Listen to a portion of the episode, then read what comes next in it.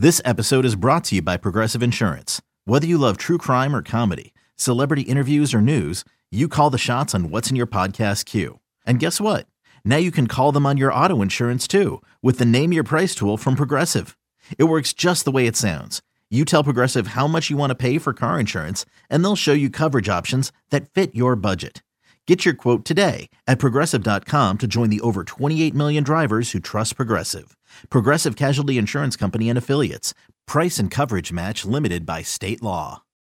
When you need mealtime inspiration, it's worth shopping Kroger, where you'll find over 30,000 mouthwatering choices that excite your inner foodie. And no matter what tasty choice you make, you'll enjoy our everyday low prices, plus extra ways to save, like digital coupons worth over $600 each week. You can also save up to $1 off per gallon at the pump with fuel points. More savings and more inspiring flavors make shopping Kroger worth it every time. Kroger, fresh for everyone. Fuel restrictions apply. Welcome back. BetQL Daily right here on the BetQL Network. Joe O, Joe G, Aaron Hawks are with you on a Thursday, just a little over an hour away from the start of all the madness, and the tournament will truly tip off. And joining us now to talk about all that on the Roman guest line is Ed Egros, FanDuel More Ways to Win with Bally Sports West, and of course the Power Rank. Ed, welcome back to the show. As we uh, as we start off here, as the madness gets set to begin. Uh, g- give me your overall take on, on, the way the bracket lines up, on, on, kind of where some teams are. When you when they first saw it on Sunday night, and kind of you had four days now to kind of just stare at this thing. What was uh, what was your big takeaway on how this thing lays out? I think it's one of those things where, at least from say the data scientist perspective, we want to believe that the best team will have the easiest road, and the second best team will have a slightly harder road, and, and all, all that good stuff. And, and to an extent, I think that matters. You mentioned um, really digging deeply in terms of specific matchups do matter a good bit, not just for individual spreads, but also if you're betting on futures, filling out your pool, whatever it might be. I do believe that certain key matchups matter a good bit. And so, for example, Auburn has an incredible front court, no doubt about that. We know about Jabari Smith, we know about Walker Kessler. They're they're phenomenal. But there are other matchups where if they face uh, some incredible guard play or a team that can shoot a lot of threes and make a lot of threes, then Auburn's very much vulnerable. And so, despite the fact that they can certainly overpower lots of opponents, if they come across an absolute buzzsaw in terms of shooting threes, then Auburn should be on upset alert in that particular situation. And I think the only way you can really figure that out is by doing that deep dive, looking beyond just, you know, sort of you know basic rudimentary you know ap rankings whatever they might be and really dig deeply as far as which matchups are going to those problems for which favorites ed was there a specific team that you were very high on during the regular season uh, before we got to selection sunday and now you're looking at the path like oh man it, maybe if you would have uh, gotten a future or, or you did grab a future that you suddenly don't like it anymore yeah, definitely. In fact, there's two in particular, and that would be Illinois and Houston. Those are two teams that, if chalk happens in that first round, they're going to be meeting each other in the second round. And that will easily be the second round matchup that I will most look forward to because these are two teams that I really felt like had things broken down a little bit differently could have very well made the Final Four. Illinois, one of those teams that underperformed in the tournament last year. They still have Kofi Cockburn, uh, you know, still a dominant player to say the least, and so I like Illinois a lot. And then with Houston, even without Marcus Sasser, they still have great shooters. The defense and sort of slower pace are still very, very good for Houston. These are two teams which I really felt like had things broken differently, could have very well made the Final Four. Instead, they may very well have to face each other in the second round uh, which will be fascinating. But the winner of that could very well be a dark horse to make the final four. And so there may be a future there after that second round. And I'll have a few extra days to kind of figure that one out. Well, not to put you on the spot, but I assume you filled out a bracket by now. So who does Ed Egros have in his final four? I think I filled out maybe 40 of them by this point. Uh, I've, I've kind of lost count. I stayed up late last night uh, knocking that out. But in, in, terms of the main one, in terms of the one I'm most comfortable with, Gonzaga out of the West, no doubt about that one. I feel like uh, with with what they've done offensively uh, with their front court, which I think is the best front court in the country. I think Gonzaga makes the Final Four, no problem there. I think Kansas also gets there. Uh, I'm a big Ochai Agbaji fan, and so he, you know, Kansas makes a lot of sense there. Then I like Kentucky uh, over Baylor uh, down in that quadrant, in large part because, uh, you know, yes, I get Kentucky, you know, in terms of offensive rebounding, they're about as good as any team in America, but they do have some shooters, and it's about, about time that Calipari have some actual experience to work with instead of a bunch of one and duns. And so I'll be curious to see kind of that next step. And then as far as the aforementioned uh, Illinois Houston matchup, right now, I think Houston's going to be the one coming out of that bracket. Uh, as much as I like Arizona, I still feel like that guard play, you know, even though it doesn't matter as much now as it used to, I still feel like that that could be a bit of a vulnerability for Arizona. So I think Houston is the one coming out of that particular bracket. But look, Illinois could as well, and you might even get better value in terms of going after a Final Four future with Illinois. Uh, so I'm kind of torn, but right now I'm leaning toward Houston. We're talking to Ed Egros here uh, about the NCAA tournament coming up starting in just over an hour. Ed, we've talked all week here about the Midwest, how we think that there could be some chaos there, maybe especially in the bottom right hand quadrant. Auburn, the two, struggled down the stretch of the season. Wisconsin coming in with injury to Johnny Davis. Uh, there's some interesting double digit seeds there. LSU just fired their coach. If you look at that bracket, if there's some chaos, if not Kansas, what, what do you think? If you pick a team out of that bracket, other than Kansas, you think if, if it gets wacky there, that intrigues you? So as I pull this up and kind of double check in terms of uh, who is in the Midwest, yeah, I, you know, it's interesting because I personally believe that injuries can be a little bit overrated at this time of year because there are so many teams, so many things to keep in mind, so many, you know, different concepts play design, play designs, coaching styles, things like that, that I think we tend to gravitate toward injuries as one of those bigger deals. But look, look at Baylor, for instance. LJ Cryer is out. One, perhaps their best three point shooter, uh, Jonathan Tchamwa Tchatchoua, probably their best offensive rebounder, and Baylor could still very well make the Final Four because they have so many other horses. And so it's one of those things where it doesn't really matter to me as much, unless, like, say, you're Ohio State and just about everybody is hurt. Uh, but as I kind of look at this Midwest, and boy, this is not going to load. That's lovely. Okay, who's in the Midwest? I'm forgive me here. So the Midwest bracket is the, the one of Kansas. They're the favorite, obviously. Auburn is okay. two. Yeah, yeah. And then you look at the rest of that bracket. The third favorite to come out is Iowa as the five. Providence is the four. Providence, uh, some people, a lot of people think could lose today. This show among them. Uh, and then you have Wisconsin as a three. Injury to Johnny Davis. That, it feels like the bracket that could have the most um, just chaos there.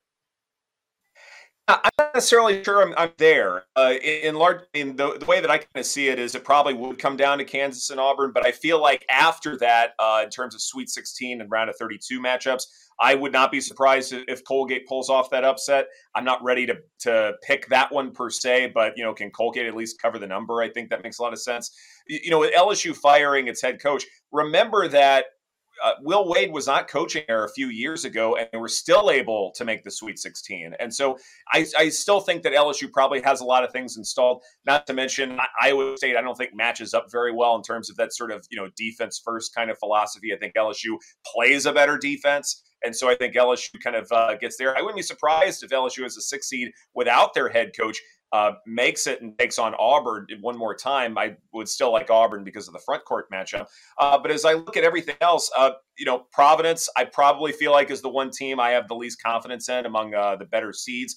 And look, even South Dakota State, if they face Iowa or Richmond, South Dakota State's got one of the better offenses in the country. I wouldn't be surprised if a 13 makes it to the Sweet 16 out of that quadrant. Uh, so you mentioned, at, yeah. Oh, go ahead. Sorry. No, uh, you mentioned South Dakota State. Any other uh, upsets? I, I, know people see that 13 next to them. They're going to think big upset, but that's not a big upset, even if it does happen today, and that's the headline. Yeah, exactly. Uh, yeah, with with the very short spread. Any big upsets today, tomorrow? You're looking at? Uh, today or tomorrow? Uh, you know, one thing to Uh, I sort of remind myself who's playing today and tomorrow. Uh, I think that Vermont can upset Arkansas. And one of the things that you want to look for as far as upsets are concerned is which team is likely to perform better from beyond the arc. And three point shooting prediction is a fool's errand in a lot of ways because three point shooting is very volatile. Sometimes you have a great night, sometimes you have a bad night, sometimes being in the tournament, you naturally get better, and sometimes you naturally get worse. But eh, in, in terms of at least predicting who is going to perform a little bit better shooting three. I want a team that's at least going to shoot it at a very high rate. And among all the teams that are in the tournament, there are a few that shoot threes at a higher rate than Vermont. And so if they do get hot, I don't know if Arkansas, which kind of hangs hangs its hat on defense, is really going to be able to slow Vermont down very much. And Arkansas, you know, the pace may be the thing that they rely on to try and keep up if Vermont does get hot. But Arkansas also overperformed a little bit in the tournament a year ago. And so I feel like Vermont as a 13 seed uh, has an opportunity to advance. And then they would face UConn or New Mexico State. And, you know, not UConn good on the offensive boards, but perhaps that's not enough to kind of overwhelm Vermont either. So Vermont's another one of those teams that I'm looking at seriously. All right. Um, so what about some of these earlier games, Ed? Is there anything you like in this early slate today? Uh, early slate. Uh, what are some games that you guys have? Uh, it's amazing what I've forgotten in terms of schedule. Oh, sorry, but, I didn't mean to put uh you on the spot. Uh, Michigan. Yeah. Um, let's Love see. Michigan. San Diego State, Providence, Memphis. Yeah, the Providence thing is interesting in large part because uh, when it comes to Providence, I know it's all about you know they've won a lot of really close games, and you know that's why you know they're a bit of a fraud as a four seed, whatever it might be. But it definitely does take two to tango, and it's one of those things where it's two points. I feel like that this is kind of common knowledge up to this point, and I feel like the spread is pretty sharp as it is. Mm-hmm. I I do think that Providence should be on upset alert, yes, because it's two, but I also wouldn't be surprised if Providence full, pulls this off either. Uh, you can certainly not advance them far, uh, but just because a team has won a lot of close games doesn't necessarily mean that they're sort of poised for, uh, you know, losing big against you know a team with a great offense like South Dakota State. But at the same time, uh, you know, in terms of you know the numbers that that I put together and the numbers that Ed Bang had put together, two is about right. And so I, it's probably a stay away game for me in terms of betting on it. But you know, can I advance Providence one game? Yeah, sure, why not? The, the other game that's interesting for all of us today, Marquette UNC. What's your thought on that one? It feels mm-hmm. like a toss up game, but it's a three and a half point number. It's kind of jumping over that three mark. Marquette UNC eight nine game. Uh, what do you think here? I think at some point we need to accept the fact that Shaka Smart was in a really difficult situation at Texas and that, look, last year they win the Big 12 tournament. It's not like Shaka Smart all of a sudden forgot how to coach. And UNC, I do believe coming out of the ACC is a bit of a knock. Uh, that conference is the worst it's been, uh, perhaps ever at this point. And so, in, in, terms of the the coaching style and sort of you know more aggregate macrocosmic numbers, I feel like that Marquette is in a great situation. Where are you on UCLA as the four seed out of the East? Where am I on UCLA? You, you, know, it's fascinating. I mean, like, I still am a big Johnny Juzang fan, and I still feel like that UCLA has one of the more dangerous offenses in America. But as I watched them a lot uh, here out on the West Coast, Eh, there was something that seemed to be missing. And I don't know if that missing thing was ever there to begin with in terms of what they did in the tournament a season ago. I mean, I'm, I'm a firm subscriber to the plexiglass principle, especially when it comes to filling out my bracket this year. And that if a team perhaps overperformed a season ago, then perhaps they're kind of due for a little bit of regression this go round. And UCLA seems like one of those teams where just watch the Pac 12 championship game. They were overwhelmed as far as front front court was concerned, and they don't necessarily have the guard play to be able to kind of shoot themselves back into a contest. And so when it comes to UCLA, yeah, I have respect for the program, and yeah, there's still some great players from a season ago, but they're not exactly impressing me enough uh, to have them going super far in my bracket at least. Great stuff, Ed. We know we always appreciate hopping on. Thank you. Enjoy the next couple days. Enjoy the tournament, and we'll catch up soon. Ed, not leaving the house. Yes. Not leaving the house at all. Well, you know what? You shouldn't. Hang out, watch the games, enjoy it. Ed Egros on the Roman guest line. Get a free online evaluation on Go Care for ED, all from the comfort and privacy of your home. Go to getroman.com slash BetQL now to get $15 off your first one. That's getroman.com slash BetQL. Joe, I saw the, uh, the, the message you got from a listener talking about the UCLA discussion we've had, and – uh, their path. I, I, didn't realize that they probably have to go through four top five teams to win it all. It's, it's a tough path if they do do it. It is, but you have to look at the injuries that Baylor, one yep. of the, one of the teams that they're dealing with, and at least Kentucky and Purdue are going to knock each other out. But yeah, it, potentially it could be a tough road. It could be. We'll get the contest picks next. Joe O, Joe G, Aaron Hawksworth, BetQL Daily, right here on the BetQL Network.